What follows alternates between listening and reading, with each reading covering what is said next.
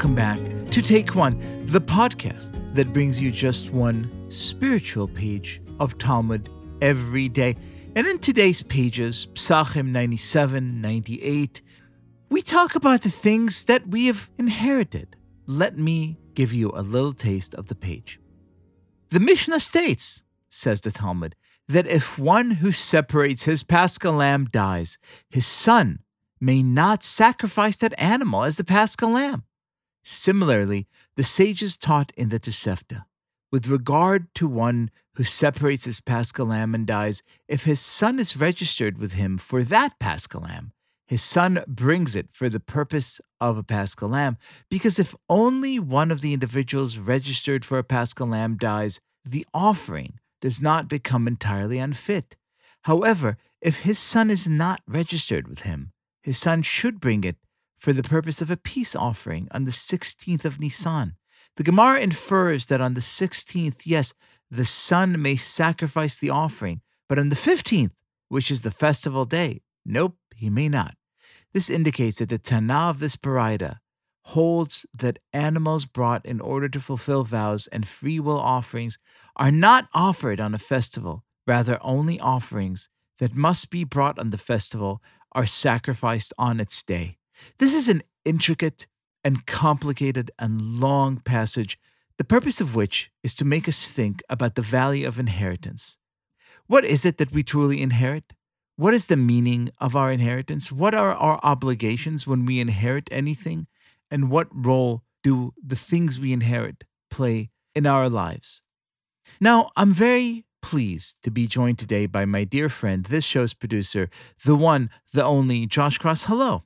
Hey, Liel, how's it going?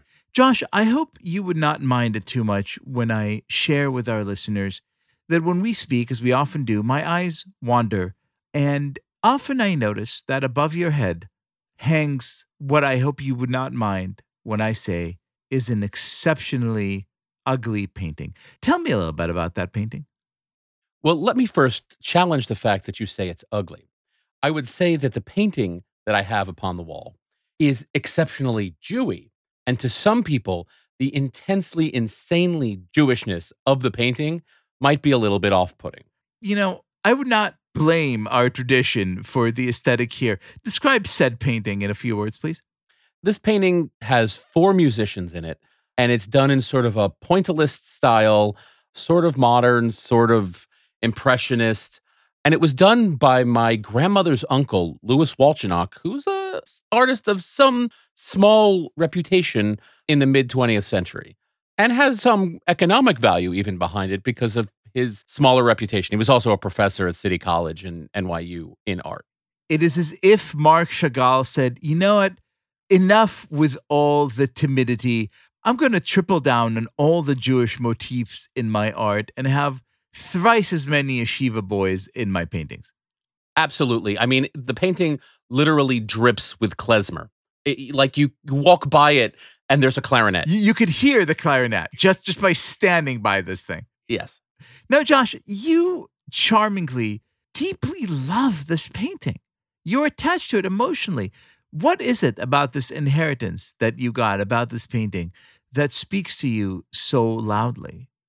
Let me just first add that I will share a photograph of this painting in our Facebook group when this episode comes out so everybody else can bask in the joy. But I first encountered this painting above my grandparents' dining table probably as long ago as I can remember. Now, let's remember, and you know this, but my maternal grandparents, my grandfather Seymour, who went by Steve White, and my grandmother Estelle, who was so wonderful, I named my daughter after her, were two of the most important and intelligent and wonderful human beings I had ever met. My grandfather was the man I wish I could be now, and my grandmother probably exceeded him in the quality of being a human being. They are the archetypes for me. And so my entire life, I spent all of my time when I was at their house, and this painting was there. Every Jewish holiday, every non Jewish holiday, every single holiday, we would be sitting around the table under this painting.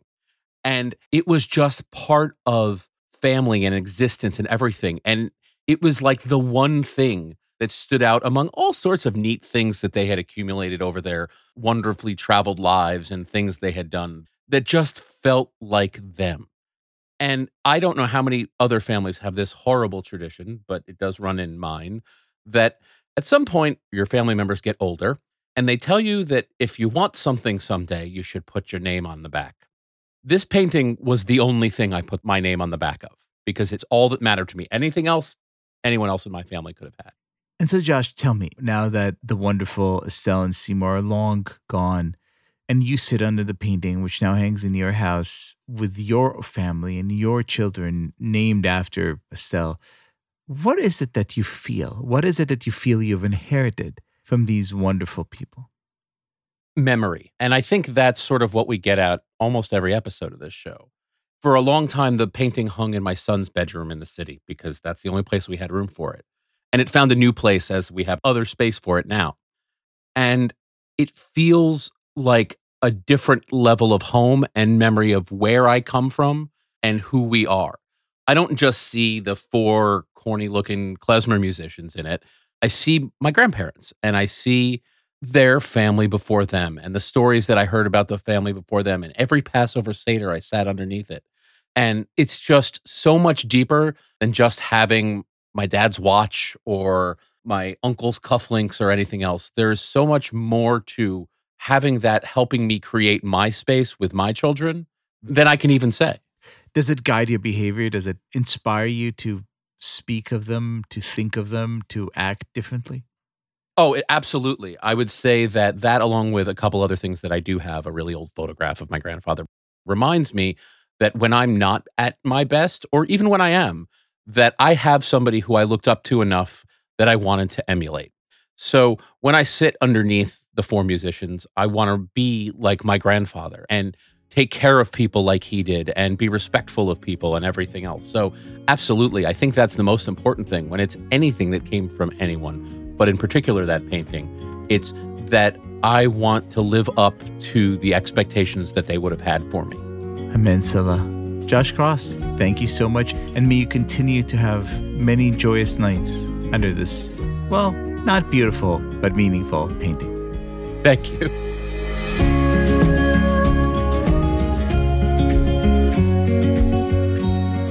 This has been Take One, a production of Tablet Magazine.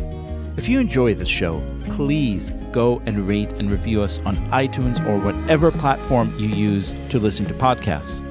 Each week, we'll be releasing new episodes, Monday through Friday, covering the entire weekly portion of Daf Yomi. I'm your host, Liel Leibovitz, our producer is Josh Cross, and our editor is Paul Ruest.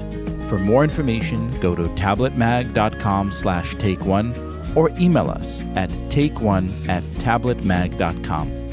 I hope we've made your day a little bit more Talmudic, and we'll see you again soon.